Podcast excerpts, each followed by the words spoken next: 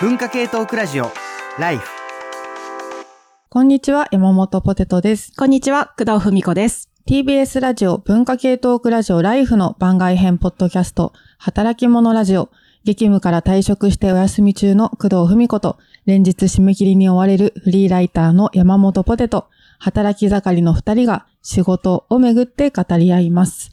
聞けばお金持ちになり、教養がつき、人生がときめきます。個人の感想です。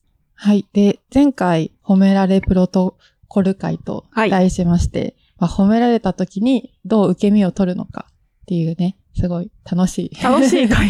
楽しい会のお話をしました。はいうんなので、リスナーさんからの反響をご紹介したいと思います。はいえー X、旧 Twitter での投稿からです。うんまず、木立さん。褒めるというのは見てますよということ。話の流れからの着地がとても良かった。良かったことは伝えていきたいと改めて思う。ポテトさんの声が落ち着く。早速褒められてますよ。嬉しいね。ありがたいです。はいうんえーそしてですね、つえー前回褒められ上手の例としてご紹介した哲学者、倫理学者の長戸祐介さんうんも、あの、X で反応されておりまして、うん僕がすごい褒められてる、嬉しい、ピースピースっていう、可愛いね、顔文字付きで、あの、ピースピースしてくださっていました。はい。いわゆる長戸プロトコルというやつを、本家のやつを見せてくれました。本気明るくていいですね。うんよかったね、うんそしてですね、実は長戸さんと同級生という、えー、ヘイポッドキャストに楽曲提供してくださっているノイユーヒさんもうん X にて、うん。うん働き者ラジオで語られた長戸くんの話題で、高校のクラスの LINE グループも大盛り上がり、アンド書籍爆売れ中です。すごい。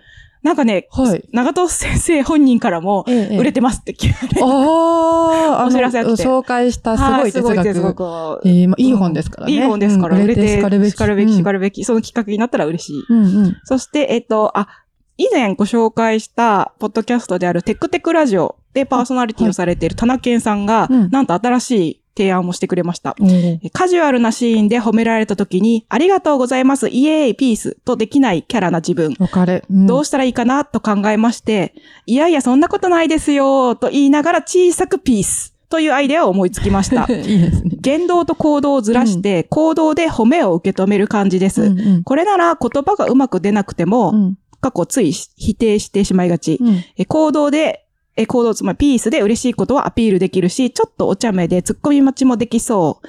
ピースができないフォーマルなシーンでの褒め、課題なを受けたときは、うん相手の褒めを否定せずに自分自身の考えている伸びしろを語れるといいのかな。うん相手、〇〇がすごいですね。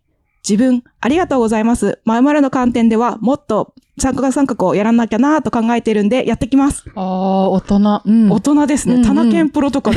田中健さんプロトコルが。ちょっとやりたいうんと思います。あ、ちなみに、タナケンさんは、新しいポッドキャスト、タナケンオンレイルズっていうのを最近始めてまして、あの、Ruby っていうプログラミング言語があるんですけれども、それをベースにした Web アプリケーションフレームワークの Rails っていうのがあるんですけど、それの、なんか毎週ニュースを更新してる英語サイトで、This Week in Rails っていうのがあるんですけど、それを日本語でこう読み解くポッドキャストを始めていらっしゃってるので、Ruby ストの皆さんはぜひあ聞いてみてください。あ、はい。はい。というところで、え前回の振り返りでございました。うん。あとですね、えもう一はい点、最近のお知らせっていうか、アップデートとしまして、ええ。え見本として、働き者ラジオの特製トートバッグが手元に届きました。そうなんですよ。お送りいただきまし。て。そう、バリューブックスさんがね、あの、まあまあ、特権というかね、うんうん我々のポッドキャスター特権として、えっ、と、働き者トートバッグをくれ、くれたっていうか、はい、うん。見本としてくれました。めっちゃ可愛いですね。うん、これは可愛い。うん。今はちょっと我々の、あの、収録用の道具を、あの、韓国文学で有名なクオンさんの、はい。あの、ポトートバッグで入れてるんですけれども、ちょっとこれに、あ、変える。働き者ラジオトートバッグに入れようかな。いいですねいいいいですね。なんかちょっと取り回しがいい大きさで、そうですね。いろいろ使えそうだなと。うんサブバッうんグとしても使える感じで、素敵な感じです。はい。というわけで、はい、バリューブックスさんに古本買い取りを申し込む際にはですね、ぜひキャンペーンコード LIFE2312 を入力していただきますと、え送料無料クーポンと働き者ラジオ特製トートバッグがもらえます。LIFE2312 は LIFE2312 です。はい。2024年2月29日の申し込みまでが対象です。まあ、ぜひチェックしてください。はい。はい。それでは始めましょうかね。えー第33回目の働き者ラジオ。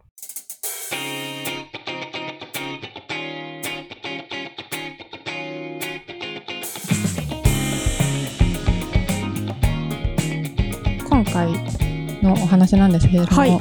この前工藤さんとお話ししてた時にえそうなの？ってびっくりしたことがあってですね、はい。あの工藤さんが AI に飽きているっていうお 飽きて話をますね。あのされていてですね。マジで？みたいな。そうか、びっくりするんだ。そうそうそうそう。あでも確かになんかいろんな人に言うと、え？うんってなるね。うん。うんうんうん。工藤さんといえば AI だと思ってたからうんそんなことないんでしょうけど、うん工藤さんのうん 自分史の中では。そうそうそう。うん。そうなんですよね。この間も、えっと、JSTCRDS、えっと、正式な名前、日本語の名前は、科学技術振興機構研究開発戦略センターっていう、うん。あの、シンクタンクみたいなところがあって、はい。あの、なんだろう、センター長とかもね、もうノーベル化学賞者、受賞者の野より良二先生がやってるような、うん。もう権威あるところなんですけど、うんうん。そこの人たちと雑談していて、基本的には、あの、AI に関する政策提言とか、日本の AI の研究開発及び AI のルール作りどうやっていくのがいいですかねみたいなのの情報交換をしましょうっていう感じで喋ってて、で、なんかもう残り時間があと10分ぐらいになった時に、うんまあまあこんな話してますけど、最近私 AI 飽きてるんですよねとか言ったら、なんかすごい食いつかれて、え、それすごい気になるんですけど、どういうことですかみたいな。はいはいはい。で、なんか、いや、具体、なんか AI、まあ、もちろんブームだし、すごい社会的なニーズもあるし、ルールメイキングやっていくべきだというふうに思うんですけど、個人的には、もう研究としての面白さとかをう、ん。ときめきがすごい少なくなってますっていう話をしたら、あの、それはちょっとよくわかりますと。うん。あの、つまり研究の最先端のところと、社会的に求められる、こう、うん。うん言説とか活動とか、実装していくしていくところの、もちろん実装していくところで面白みもあるんだけれども、はいはい。研究としての、なんか新規性とか有効性とはちょっとそこはかなりずれていて、ほでも求められるからそういうニーズにこやることを、だからも、なんか説法を求められた僧侶のようにずっと説法をしてるみたいな気持ちになっていますとか言ったら、う。なんかそれ、れは、その、人材育成のあり方とかうん、キャリア形成とか、あと、まあ、科学技術コミュニケーターっていう、その、繋いでくれる役割の人とかもいるから、その人たちとどういう役割分担するかっていうことと繋がってくるので、非常に興味深い論点ですし、ちょっと、と今の話を他の先生方にも聞いてみて、最近ときめき足りてますかって聞いてみたいと思いますみたいな ことを言ってて、めちゃくちゃ食いつかれて、なんかちょっと自分としては意外でした。ううんん。結構じゃあ、なんだろう、研究として最先端の部分は、もう、ある種やり尽くされたみたいなことなんですか？それは。えっと、いや、やるところいっぱいあるんですけど、うんうん。その研究としての面白くて嬉しい部分と、じなんかそのじじ現場のニーズは違うっていうか、うんうんなるほど現場のニーズは、なんか、あの、5年ぐらい前にやったとこだな、みたいな感うじ。ん。で、工藤さんは今、現場のニーズに即してお話しされることが多いからっていう。うん。多くて、しかも、なんか、まあ、生成 AI が去年ブームになったっていうか、盛り上がったので、そのニーズがすごい、また急速に高まってきて、なんか同じことずっと言ってるな、みたいな気持ちになるっていう。じゃあやってることはうん送料だと。そう、僧侶ですね。うんあのお経をあげてる。うんで、みんなにし知らしめていると。そうそうそう。そっか。ででも、、私、あの、一番最初に新卒で入った会社がシノドスっていう会社で、うんそこはアカデミックジャーナリズムを標榜していて、というか。で、そこでは、あの、まあ、基本的には、論文とかを私たち編集者として読んで、あ私編集者やっていたんですけれども、編集者として読んで、これをちょっと一般向けにウェブで発表してみませんかみたいな感じで、あの、まあ、基本的な論文の、で書いた内容を、まあ、4000字とか5000字とかに、まあ、みんなにわかりやすいように伝えるっていう仕事ですよね。でもやっぱりそれに対して結構なんだろう。え、なんか、い一度やったことをはい。もう一度やるのはな、みたいなことをおっしゃられる先生とかも結構多かったりとかして、うんうん。まあで気持ちはわかるんだけど、うん。まだちょっとその、なんだろう、学会誌とかに載った時点で、なんかそんなに広く、本当に素晴らしはい。い取り組みな、取り組みとか研究なのに、広く伝わってないから、ちょっとここは頑張って何回も繰り返しやってくださいみたいな気持ちにすごいなったんですよね。うん。でも、で、実際になんかこう、いろんな言ネット言論とかを見ていても、結局何回も繰り返せるやつが強かったりすそれるんですよ。はそう。それは本当にそう。そうそうそう。だからなんか、同じことを繰り返していたら、なんか議論が起こって、なんかそれがああたかも事実の議論があるかのようになったりとかして、うん特にその歴史とかはそういうところもありますよね。だから、そこに対抗するためには、なんか、誰かに繰り返していただかなきゃいけないのですが、でも繰り返すってことは、結構、今の工藤さんのお話を聞いてると、うん、本人にとって幸せなことかどうかは、結構、ちょっと違うのかもしれないなっていう。そうですね、うん。人間の時間とか、あと研究とか、その仕事に使える時間は有限なので、うん。えっ、と、その、まあ、いなんだろう、研究者の人はよくアウトリーチ活動とか言うんですけど、はいはい。一般の人うんうん。に啓普及啓発活動をすること。を、そのアウトリーチの時間を割くということは、新しい論文を読んだり、新しい研究をする時間が減るっていうことなので、うんこれは私の仕事なんだっけ？っていう気持ちになる。し、逆に言うと、えー私がここで犠牲になるっていう言い方は変ですけど、はいはいはい。アウトリーチ活動に時間を割くことによって、私よりより優秀で先端的な研究をしている人たちの時間を、ちゃんとその、まあ、そのリソースを向こうが割いてくれるのであれば、役割分担としてはいいのかなっていう気持ちにもなるから、まあ、だからこそ引き受けてるっていうか、私が防波堤になりますみたいな気持ちで、はいはいはい。あの、説法している気持ちになってます。うんはい。なんかこの辺の秋の話で最近すごい面白いなと思ったのが、はい。あの、まあ皆さんご存知のミュージシャンで俳優の星野源さんと、私大好き。はい。あの、オードリーの若林さんが、ネットフリックスでやってるトーク番組に、ライトハウスっていうのがありますね。まあ二人で、こう、今思ってること語り合うっていうのがあるんですけど、なんかそシリーズもの、のでね、そうそう対談集みたいな。第3回で、なんか若林さんが、なんか幸せだけど毎日がつまらないってこう、はい、フォローはい。するんですよね。そしたら星野源さんが、いや、それ飽きたんじゃないんですかっていう、すごいシーンがあるんですよ。うん。で、まあ、なん、なんていうのかな。まあ、お二人ってもちろんキャリアも積まれてきて、はいで、人気者じゃないですか。そうですね。で、そういった人たちの仕事はもちろんもうお金もあるだろうし、仕事も十分にあると。だけど、こう、いろんな人がこう関わってるし、まあ、スタッフも自分たちのこと愛してくれてるし、で、責任も生まれてるし、で、ルーティンもあるし、もう新しい場所に行けない要素で塗り固められているって星野源さんが表現してたんですけど、うんまあ、そうすると、もう、飽きたって誰にも言えなくなっちゃうっていう話をしていてですね。そうですね。うんああ、そうか、大変だなと思って。うんで、まあ、星野さんは、なんかこう、自分の居場所を作るためには、なんていうのかな。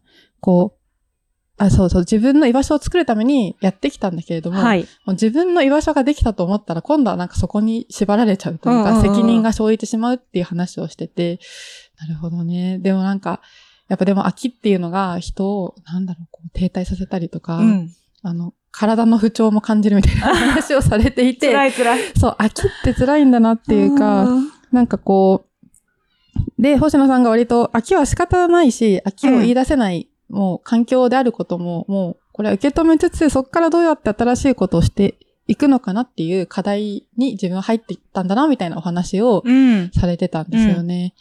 いや、私はまだその、なんだろう、飽きたら飽きたっつってやめれる 身軽な感じで、そうそうフッカルでいけると。まだ全然うんフッカルであるんだけれども、なんていうのかな。まあ中年、私も中年に差し掛かってますが、もうちょっと行くと、こういった悩みにも、なんか当たったりするんだなと思って、うんかなり染みると思いながら。しみるよね。あと、なんかライトハウスで星野源さんは、そのことを、なんか行ったことのない場所に行くみたいな表現をされてたと思いまますし、あと我らが、えっ、と、TBS、ポッドキャストが誇る大人気番組オーバーザサンでは、はいはい。あの、沖に出るっていう表現をしてたんですようーね。んミカさん、堀ミカさんが。はいはい。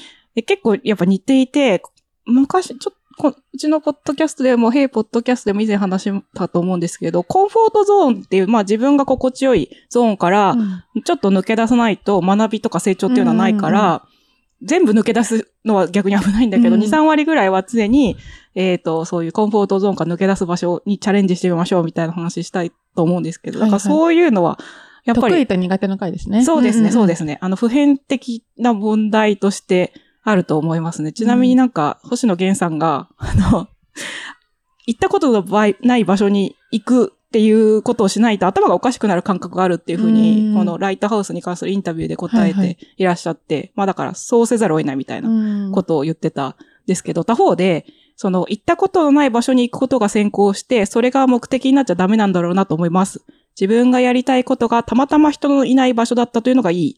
革命だなんて言っても、その革命の中身がなくて、ただ革命をしたい人ってめちゃくちゃダサいじゃないですか。カッコ笑みたいなことをおっしゃったんですけど、私はこれを見読んでショックを受けたんですけど、私基本ダサいアプローチでやってきたなみたいな。ダサいアプローチ。ダサいアプローチでやってきたなみたいな、こう、なんか、な、こう、革命だって言ってややるみたいなのか、ダサいとかうんまあ手段が目的と、あの、転倒しているっていうことをおっしゃってると思うんですけど、うん。あの、ポテトさんはご記憶だと思うんですけど、ええ。このポッドキャストを始めた時に私、タイトルコールがしたいって、それしか言ってなかった。中身とか特にね、ね。なかった、うん。うん。でもね、あの、あせ2023年 G7 の広島のプロセスに、うん AI プロセスに貢献したんですけど、あれも、えっとね、その2020年とか2021年ぐらいに、なんか2023年 G7 で日本が議長国になるらしいから、なんかでかいことしたいって思って、うんうん周りになんかでかいことしたいです。で、何したらいいと思いますかとか、G7 ってどうやるんですかって。あちょっと。ちょっと聞いて G7 とこのポッドキャスト並べるのやめて。えなんでなんで？お私の中では同じなのね。そうですね。そうそうそう、うん革命だっていう感じのことをやってう、んで、なんか、いうそういう感じなんですけど、私思い返すと学生の頃からそういう感じで、なんか居酒屋とか、あとこたつの中で友達と、なんかこういうことできたらいいよねとかいう、うんうんいう、そういう、まあ、なんか無双の話とか、うんうん雑談をマジでやるっていう、字でやるっていうう、んガチでやるっていうので、なんかずっと生きてきたなって思って、ダサいことを徹底すると意外といろんなところに行けたっていううんことがありました。はい。いや、そうですよね。なんか箱根駅伝とかも、うん。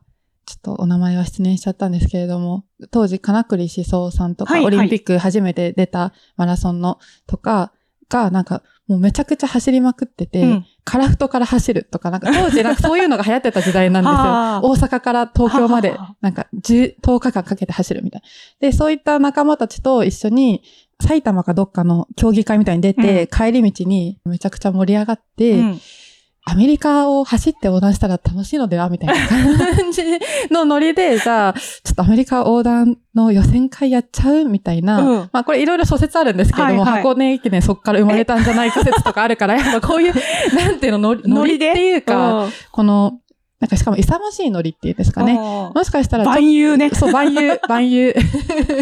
まあ、それはダサいのかもしれないけれども、でもそういうのってすごく原動力になったりしますよね。うん。でも他方で、うんライトハウスで言及されていた通り、もう自分のもうポジションとか責任があって、そこからそうね。抜け出すのが難しいみたいな話もすごいよくわかるので、ここでうんラーメンハゲの話がしたいんですけど、ラーメンハゲの話したい、していい？ネットとかでよく見るラーそうそうそう、メンハゲのラーメンハゲ。方ですかネット歌枕であること、うんうんあラーメンハゲこと、芹沢さんですね。あのネット歌枕って初めて聞いたんですけど。なんか、青によし、奈良の都のみたいな感じで歌枕あるじゃないですか。はいはいはい。なんか、それでネットミームで SNS 上で、この漫画のコマすごいよく見るけど、元の漫画は読んだことないみたいな状態ってあるじゃないですか。それを私はネット歌枕と呼んでいて、たまにその、なんとか三重視だったかですそうよね。そうそうそうそう、美味しいものね。はいはいはいで、そのコマの原点に当たるために、あの歌枕を、あの、単放するみたいなイ イメージで漫画全巻シリーズ読んだりしてるんですけどへー、すごい知らなかった。うん芹沢さんの有名なあの言葉といえば、奴らはラーメンを食ってるんじゃない、情報を食ってるんだ見たことある。。っていううコマが多分有名だと思うんですけど、うんうんあの、でも芹沢さんってその、し歌も、ネット歌枕単放すると、うんうんこれまでずっと、あのーヴィランとかヒール、敵役、敵役で主人公じゃなかったんですよ。だけどあの子もすごい有名。に。なってるんですけど、で、えっと、まあ、ラーメン発見でラーメン最有機、ラーメン最最優二つみたいな感じで、最近の最新シリーズで、あのネットの人気を受けてか、芹沢さんってあの主人公になっていたんですけど、うんうん。で、その主人公になった芹沢さんは、あの、まさに、まあ、自分に貼られたレッテルとか立場、あうんうんの、芹沢さんは、まずラーメンのすごい天才的なラーメンカリスマで、はい。で、経営者としてもね、敏腕経営者としても成功していて、うんうんあの、自分のお店をいっぱいこう、店舗そうなんだ。し持っている。かつ、ラーメンコンサルティングもやっていへて、ーそれでも成功してる。うんプロデュースとかをしてるそう、もうめちゃくちゃラーメンを。そうそう。なんだけど、まあ、それに縛られるこってることを、まあ、自覚して、で、あの、した上で、あと、あの、なんだか、芹沢さんの、そう、さっき言ったような、持ち味である、うん。うん。なんか、覇気とか、毒気とか、うんラーメンビジネスへの情熱みたいなものを失うっていう描写が最新ののラーメン最有機ではされていて、で、ある出来事がきっかけで、あの、社長業を引退するんですよ。で、あの、今流行りのファイヤーっていうんですか？はいはいあの、えーっと、なんか、投資とかで積み立てたりとかして。仕事辞めちゃうやつですよね。経済的自立と早期退職をする。うんうんあれをね、実践するんですよ、漫画の中でも。へーなんかもう銭湯とかサウナに昼の後に昼飲みしたりとか、あの、ラーメンチェーン店で、他のラーメンチェーン店で身分を隠してアルバイトとして働いたりとか、うんなんか昔好きだったプロレス格闘技、メタルを聞き直したりとかも、なんかね、楽しそうにね楽し、そしてる。ですよ。で、それを見て、な、なんかその責任ある立場、だから社長とかそのラーメンカリスマっていう立場を、まあ、誰か他のこう若い人に譲って、すごい漫遊していて、もう早くああなりてえ、みたいな ちょっと、気持ちになはいはい。っていて、まあだから今ちょっとね、あの、無職期間をエンジョイしてるっていうところはいもはいはい。あるんですけど、まあもちろん私はお金が足りないのでこの後復職しますが、うんはい。なので、なんかそういう脱ぎ捨てるって結構勇気がいることだったけど、うんやると楽しそうだなっていうモデルを、あの、芹沢さんが示してくれてて、私は読んで本当にね、影響を受けましたう。ーん。あと、工藤さん、ラーメン発見伝？うん。読んでるんですね。読んでますよ。そうなんだ、知らなかった。だから歌枕の単法のために、なんか一、環として。そうそう、んずっと見てるけど、これ何？って思って、うん他のマガムとかも結構読んでますよ。ええそっか。じゃあ、もう一旦休むしかないってことなんですか？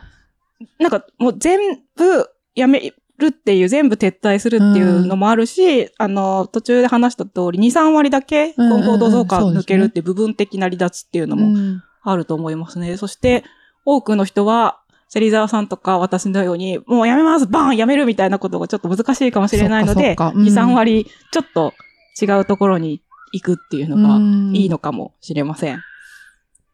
でも、なんかやっぱり、そうやって、なんだろう、自分を、なんだろう、騙し騙しって言い方はちょっと語弊があるかもしれないですけど、なんかこう、うまいこと、ちょっと冒険して、また戻るみたいな、そういう風にやっていくのも、まあ、その技術の一つである感じなのかなとそう思ったり。ですね。んそう思いますね。あと、なんかね、その、ラーメン最有機でも描写されてるんですけど、他の人に指摘されるまで、芹沢さんは自分がこう、ミドルエイジクライシス、中年の危機に陥ってること、あんまりこう、うんそんなに自覚的なく、なんかダラダラねうんうん、覇気を失ってたんですよ。なるほど。でもね、周りの社員は薄々気づいてるみたいな描写がされはいはいはいはいてて、だから気づくことが、まず難しいんだなっていう。